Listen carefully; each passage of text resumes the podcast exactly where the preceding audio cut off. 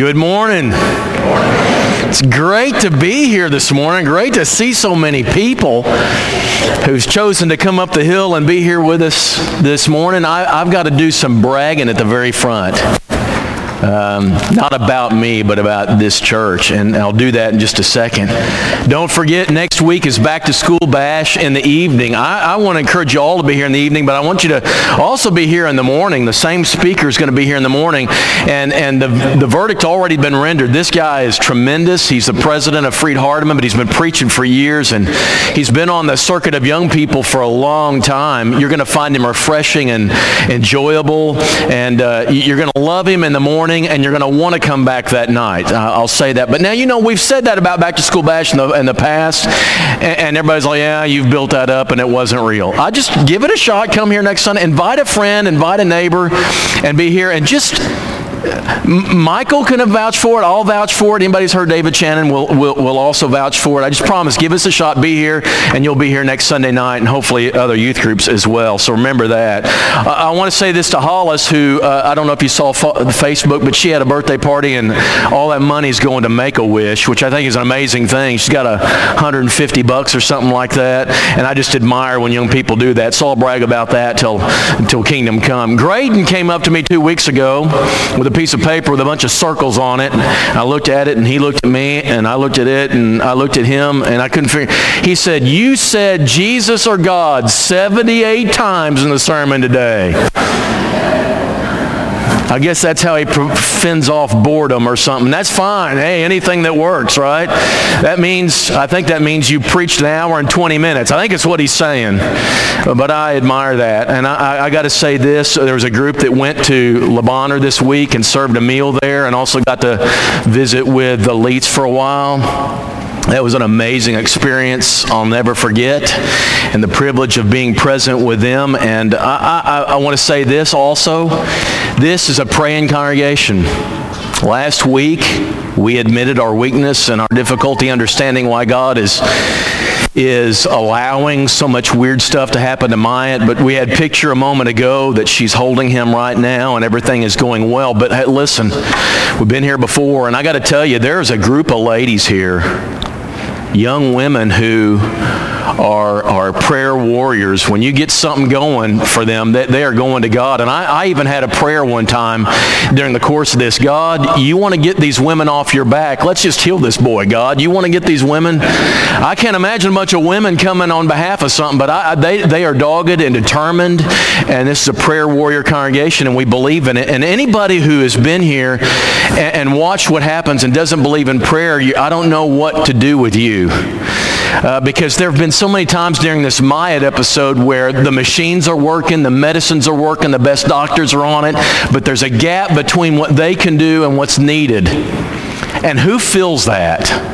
Who governs the rest of it and fills that? And, and what we do is we go to God in prayer in that gap and in many other places, and we ask Him for something, and God is responding, and there's no other explanation I can think of than the fact that God is working in this and that we need to continue with it. I also know, and the Whitleys still struggling with, with the issue uh, of the loss of Veda.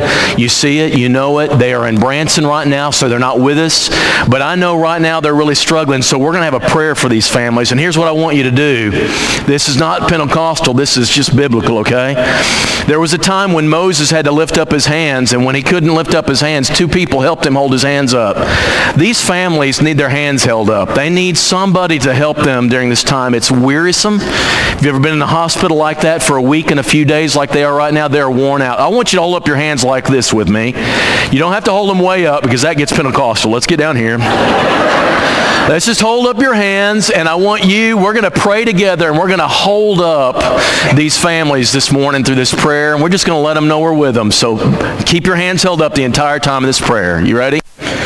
Father, we come before you and we know without a shadow of a doubt that you are hearing what we're saying and that you're going to do something. And we come seeking, we come asking, we come knocking. And we're going to keep doing this because these families have things that we can't just pray for once and be done with it and move on with life as before because life is never as it was before. Not for the Whitleys now.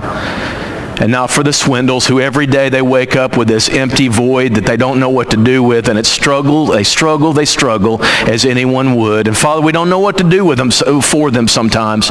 We don't even know what to say in our prayers after after weeks uh, of, of praying to you. But god what we do is we come before you. We want you to see uh, our hands lifted up. We want to lift up their hands. We know they're not with us right now but we know you are with us and with them. And we ask that you lift up their hands and that give them some relief that you give them some peace and every day just a little more and a little more. That they don't forget, that they don't leave behind Veda's memory. None, none, of that, but that they can find joy again, that they can have peace in their lives, and they can live and they can relate to one another. And I pray especially for Justin and Abby because it takes a toll on a marriage. We know that. And we pray, Father, you keep them bonded together and help every prayer that's said by any of us to be something that lifts up their hands. If right now we're praying for the least, we're getting good news more and more every day, and we're grateful. We know it's you, God, and we say to you, thank you. We thank you because we came to you last Sunday begging you to do something. You've done something.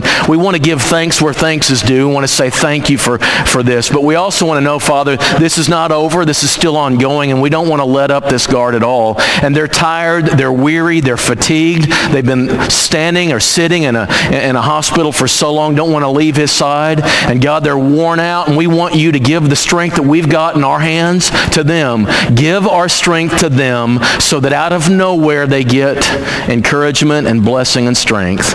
We know where it comes from, and we ask you to do the transferring. Watch over our family members who are hurting. Others who maybe we're not aware of right now. Martha Rampy tomorrow goes for some more chemo. Give her some strength from us, God. Send it through this prayer, we pray. In Jesus' name, amen. Thank you. We are in Matthew chapter 7. Jesus loves me, this I know, for the Bible tells me so. Little ones to him belong. They are weak, but he is strong. Yes, Jesus loves me. Yes, Jesus loves me. Yes, Jesus loves me. The Bible tells me so. We've come to have expectations, maybe partly from tradition, about the way a sermon is supposed to end. You have to dress up for a wedding on a Saturday afternoon, mess up your whole day to dress up for this occasion, and what you're waiting for is you may kiss the bride. That means I can now have a piece of cake and go home. Or maybe maybe you're watching Looney Tunes and you watch this show and you like it, but then it, what tells you that it's over? That's all, folks, right? You've got this signal that this thing is coming to an end. What, how does a sermon end? How are you supposed to know when freedom is now returned to you. What's the trigger that when you hear it, you reach for the songbook? That's so yesterday. That's not what we do. We got the PowerPoint now. So you look for the kids in the corners of the pews. You gather up the toys and put them in the bag, and you put your purse on your shoulder, and you're just waiting. You're waiting for your freedom to return, right? You just know we're a closing prayer away, unless the Nixes are leading, and then you got another verse of a song. But then, but then you you, you know what the you know what the, the cues are, right? You know what it is, the triggers that say say, it's over. It's done. For old timers in churches of Christ, especially, you expect an invitation. You expect a sermon to end no matter what the topic was, it's got to end with a plan of salvation and an emotional appeal to act on it. I don't understand this, but I, have been raised this way, and I've, I've got elders. I used to have an elder, one in particular, who'd come up to me, and he was always irritated with the way the sermon ended. You didn't make the right appeal. You should stir my emotions. And that's where I should feel this deep stirring. And that's where I first got an animosity to the whole deep stirring thing. It's because of this expectation the sermon's always got to end that way. Or, or maybe you're one of those that the sermon has to review what everything that we've gone over. You, you, you may have been taught this way. You tell them what you're going to tell them. You tell them, and then you tell them what you told them. Are you that dense, really? I mean, come on. I know what you're doing. I don't have to listen to anything but that last little summary, and then I can spit it out to you and convince you I listen to the whole thing. That's a terrible ending. How are sermons supposed to end? Well, let's look at Scripture, but you look at Scripture doesn't help you because most sermons never ended. Now, I don't mean they're never-ending sermons. I mean, you look at the book of Acts, and every sermon is interrupted. Every sermon has the audience interrupt and end the sermon. Even Acts 2.38, our favorite go-to passage, he's, Peter's not done yet. He's still going in for the kill, and the people say, that's enough. That's enough. We want to know what to do. And he answers the question, and it's over. And Paul does this constantly in the book of Acts. So if we're going to do this biblically, you need to interrupt the sermon and bring everything to an end. Yeah, what do we, yeah, here he goes.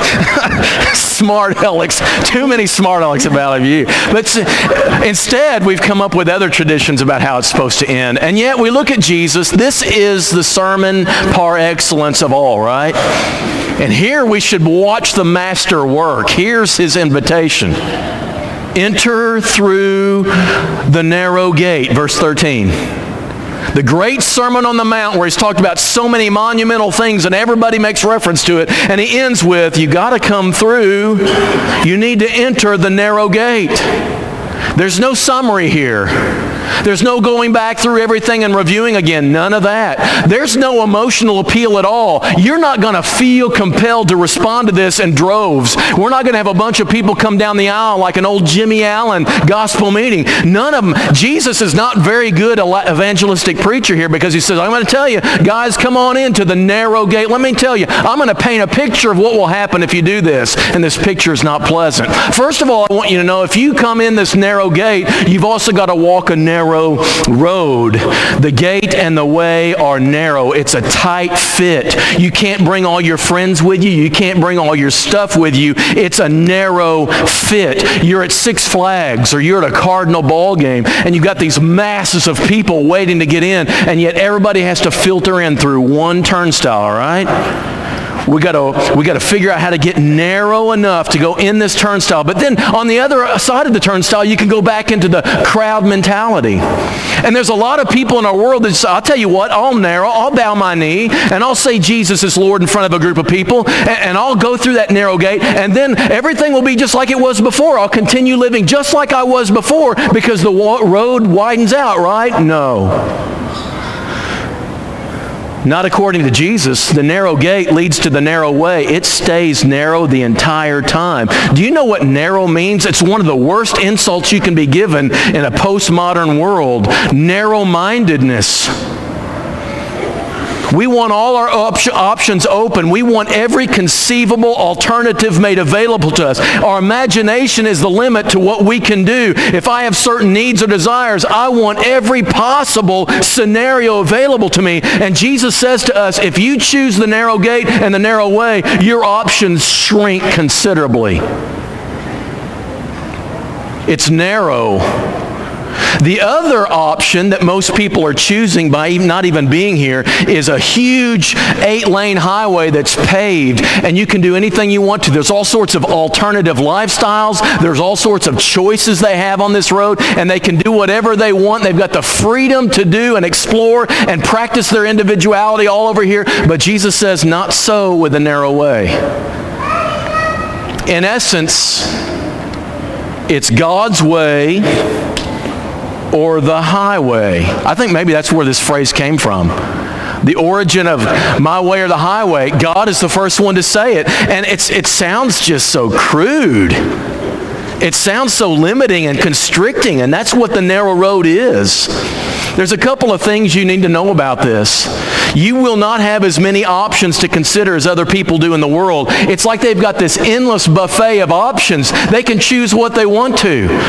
Anymore, I can choose the gender I am. I can choose the identity I want to have. I can choose however I want to respond in anger or in lust or in greed. I can do any number of things. And the narrow way takes some of those options off the table completely.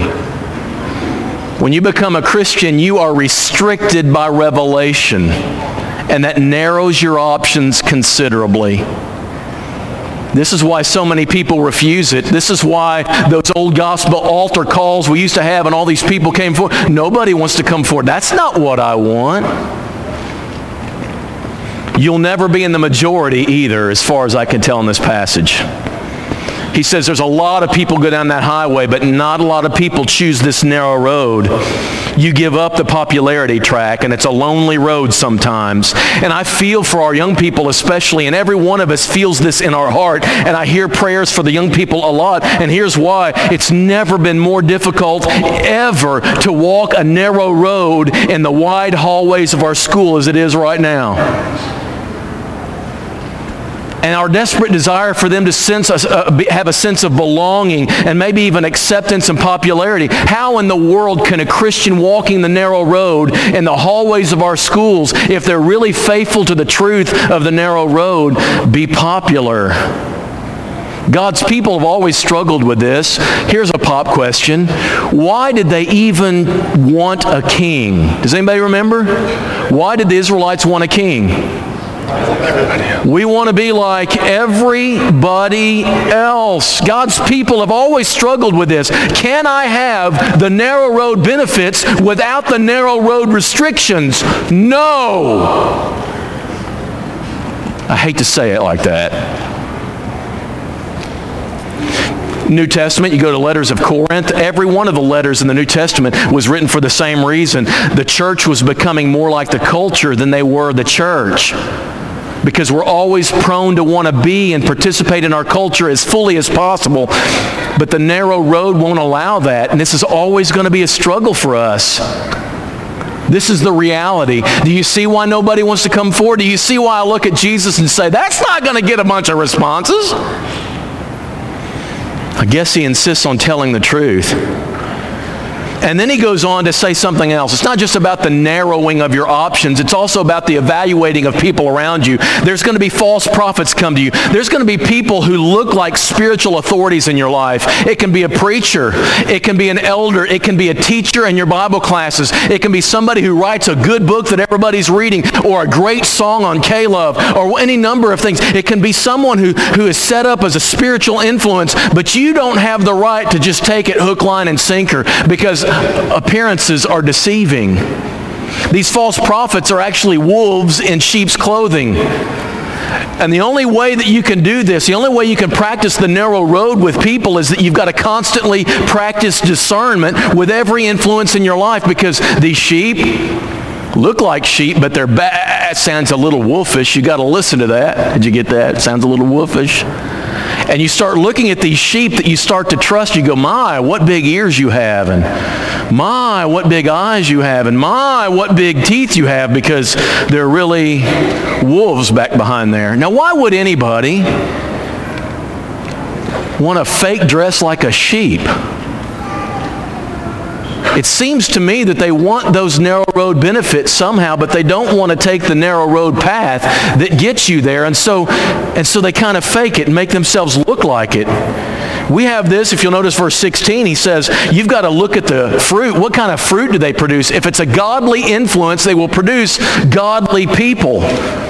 They will influence people in a godly way. Not only the kind of fruit, but the quality of fruit in verses 16 and 17. Look at that fruit. It can't be shallow and weak and lacking in substance. You gotta, they've got to be producing fruit that actually has some depth to it and some maturity. If you recall, when Paul was preaching the, the, the people at Berea, they were all going, mm, we're not so sure, Paul. Come back tomorrow. We're going to study this out. And they get their Old Testaments out, and they're going to make sure that Paul knows what he's talking about. Did that offend Paul in any way? Do you think he was offended? He wasn't offended. It was almost like he was honored. Yeah, go ahead. I've got nothing to hide. Go ahead and do the searching. And hey, listen, when you have a preacher preaching me or anybody else, make sure you discern because we can be fake. The Christian faith is so easily fakeable. Look at the TV anytime you want to. It's a fakeable faith that I can convince you very easily by my words and actions that, that I look real, but I'm not. So go ahead and do that testing. We do that in another area too. When you're going to choose elders, one of the tests of an elder is look at his children. Now, this is a sobering thought for us men, but it's a truth. The elders, when you choose one to become an elder, You need to look at his entire family. Now, why is that? And the scriptures tell us if he doesn't know how to manage his household, how can he manage God's household? If the children produced out of years under his tutelage and in his training are not spiritually de- have some spiritual depth and maturity, then why in the world would you trust them with your people at church? It's a good question. The people you influence, what kind of influence do you have? But he's saying you've got to, when you choose the narrow way, you've got to evaluate everybody's influence on you and make sure it's a legitimate thing. But it's not just everybody else. The last paragraph is about us and about our friends at church. Can I tell you, just because somebody teaches a Bible class at Valley View doesn't mean they're teaching the right thing. You need to be evaluating what they're saying. And if they're a really good teacher, they don't mind you doing so. Go ahead and check up on me. That's okay.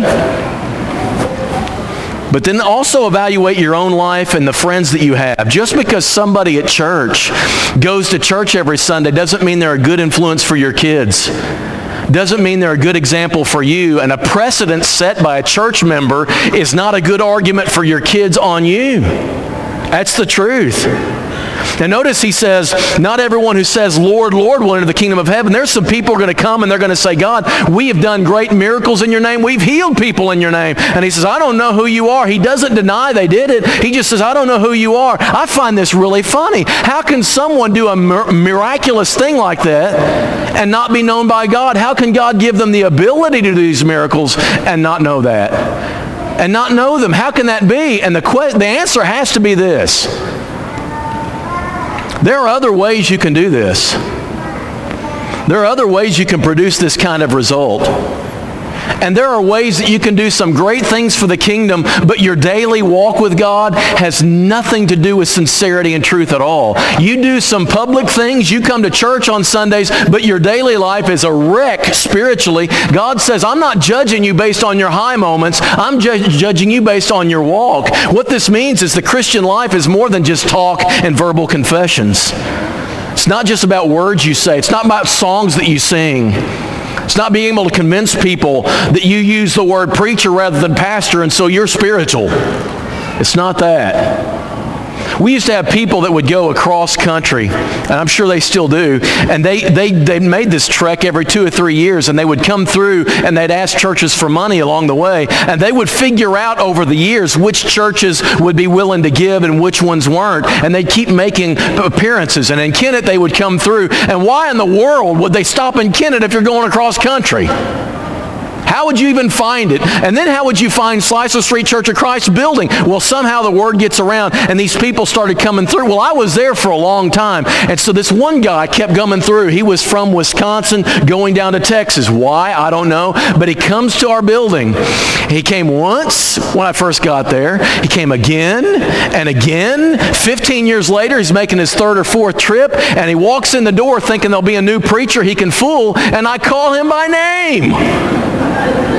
I remember you. And he just like, whoops. And I begin to have a conversation with him, and he knows which group he's with. When he steps into a Methodist church, he asks for the, the, the, the, the, uh, priest or whatever that is. He knows the words, but when he comes in a Church of Christ building, he knows to call me preacher, to ask for an elder, and to put down instruments. That's what he knows. And so he does it because he knows the jargon.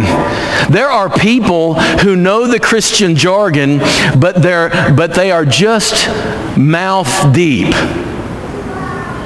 It's not enough just to stand before a group of people and say, yes, Jesus is Lord, I believe it. That's great. But let me ask you, is your daily walk reflect that?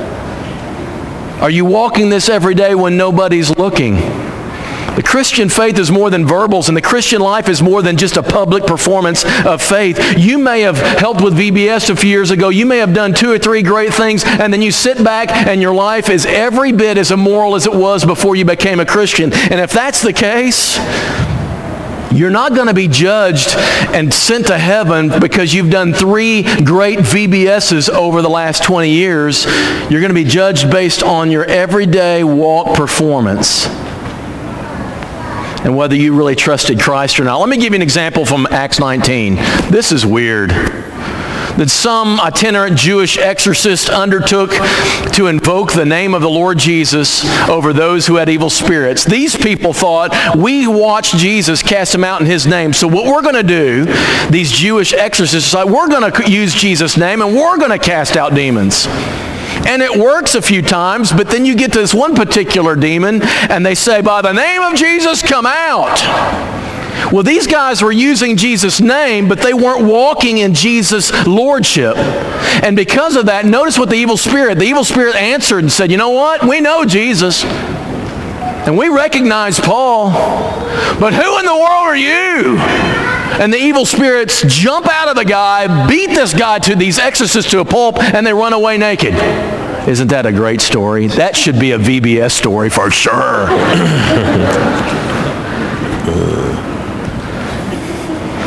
when you try to use the name of Jesus, but you don't know Jesus, it's going to beat you in the end. This is an invitation, y'all. He's moving in for the, the invitation to give a chance for people to respond. And he says, guys, you got to walk the narrow road and you got to evaluate the influences of your life and you even got to look at your own life and see how real you really are. Makes you want to come forward and join that march, doesn't it? Why in the world would anybody hearing a respond, hearing an invitation like that ever respond? What makes you want to jump out and say, I want to be part of that kingdom, Jesus? You've given me every reason not to. Why would anyone want to choose the Christian life based on that? And there's only one answer I can think of from this text. It's where you want to end up. People can complain, why is there only one way? Why is Jesus the only Why is there only one way? And why is that way narrow? Is it because God is rude and obnoxious and exclusive? Well, it could be. I guess God could be being rude by saying, well, I'm only going to let there be one way. Or maybe God is telling the truth. Maybe God is saying there's only one way to get to where you want to go, and that's to end up at real life. And there's only one way. And if I tell you there's many ways, and you take those ways, and it leads you away from life, I'm a cruel dictator. I'm somebody who's just lied to you to make you feel good about the journey, but you end up in the wrong place. God's telling the truth and he's loving you enough to tell you the truth. If you want the life where sin no longer reigns and where everything is right and we live forever in peace and harmony with God, if you want that, there's only one way to get there. Here's how this would work. Let's say you want to go to Disney World. I got to tell you, it's a long road down there or an expensive flight down there for you, your kids, and all that, right? It's going to be a lot of money. It's going to be a lot of time. It's going to be a lot of driving. And you don't like that. You don't like that? That doesn't sound comfortable to you. And so you start asking around. There's another guy. Well, I'll tell you what. It's just a few miles this way. Put 20 bucks in your pocket and you go down this way. Oh, wow. You're so nice and you think you're so good. Just you're so friendly and so sincere and so warm. We're going to follow your path. And it takes you to Weiner, Arkansas where there's a pool with a slide on it. It's cheaper. It's easier to get to. It's an easier, clearer road. But listen, do you want Disney World or do you want Weiner? Which road do you really want? A guy comes and he's he's past a Paragould. He's looking for Crowley's Ridge College. He passes Paragould from coming in from Poplar Bluff, and he comes to Jonesboro, and he's at NEA Hospital, and he's parking lot, and he says, "Hey, could you give me directions to where CRC is?" Yeah, you got to go back. You've come too far. You've got to go back about 15 miles and then make a left. You're telling me I wasted this gas and this time and I got to go back? Well, I'm telling you, if you want to get to CRC, you got to go back and go this way. I don't want to. I don't like that. I've wasted too much time. Listen, I'm not, I'm not, I'm not telling you what to, I'm saying. If you want to be at CRC, you've got to go back. And people think, well, you could be nicer. You can give them an easier way. No, not if they're wanting to get to CRC. Yeah, I've got dreams, my eyes set on Yellowstone. I want that vacation one day because I want to see Old Faithful and so many other things. But you know what's prevented me so far? Four days in a car with two kids and nothing to do. I can't think of a more. I just You touched me. I'm waiting until they're 25. I get, I don't, I, I just, in order to get there, you have to, oh, I can't imagine. And it makes me cringe. And I say, I just can't pull the trigger on going because of what you have to pay to get there. But you know what? One of these days I'm going to go. One of these days I'm going to suck that up and I'm going to save up and I'm going to go because this is the truth. There's only one way to see Old Faithful. There's only one way to get there and see it, and that's to pay the consequences of whatever it takes to get there, and you've got to endure and you go. And one of these days I will because there's only one day way to get there. And I'm telling you guys, if you want to end up where God is and you want to be eternity with Him, there is one way you can go, and God is being loving and gracious to say, don't take that road. It won't lead there. I'm not trying to be exclusive, and I'm not trying to make you angry or work harder. I'm telling you, if you want life, this is the only way. It's called God telling the truth. I wrote this story for Becky Mulholland. I'll tell it to you. Imagine a man in love and wants to make an impression on his beloved by having a great meal and a, a night of line dancing. They've been in line dancing lessons for weeks. It's come to try it out. He does his research, and there's this backwoods place out in the boonies, right? Has a great steak and a fun time of line dancing. So he prepares her for this night. He's in his tight Wrangler jeans with that circle worn in his back pocket from carrying his pitch pipe. She's in her dress that has this flare in it that flows out when she spins as she dances. And he's got his truck all cleaned up and he waxes it. and It looks like it was brand new. He picks her up and he, and he lifts her up in the truck. You know, it's really high. she sits right up next to him because he's taken the complete console out. He's taken that whole thing out. And there's very little space, just enough for a Bible slid sideways, in between them as they travel. They go through town toward this wonderful destination that they've dreamed about for weeks.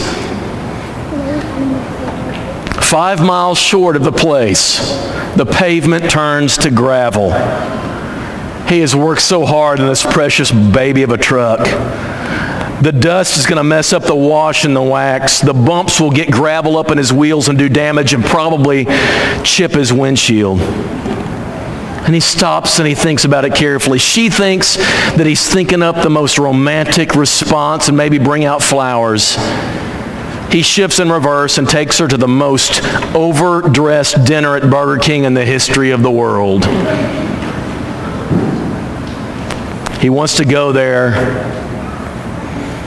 He just won't take the inconvenience and cost to get there. There's too many people in this world who are wanting the narrow road destination. They just don't want the narrow road restriction. It's impossible and you have to just you get to a point where you just have to choose. There's all sorts of reasons why the Christian life is hard. It's challenging. It's a lot freer. It's a lot it's a lot easier over there on the wide road, and it really is. I think Christians need to admit that to people. It is easier over there. It is freer. There are more options. There are more things to do over there. But this is the road that leads to life. And you must decide for yourself once and for all. The one thing I want above everything else is not ease, is not convenience. I want life. I'll settle for nothing less than no more misery, no more emergency rooms, no more ERs, no more health, no more death, no more sickness, no more separations. That alone has to drive everything that you do. And once you decide that eternity is worth everything, the road is an easy choice. I choose vacation spots not based on the highways it's going to take to get there. I choose vacation spots based on where I want to be. The same needs to be for this decision that you make. Choose life. And if you choose life,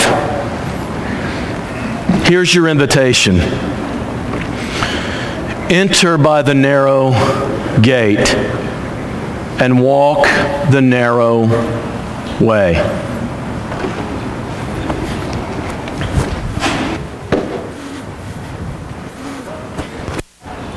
break my heart, dear Lord. Take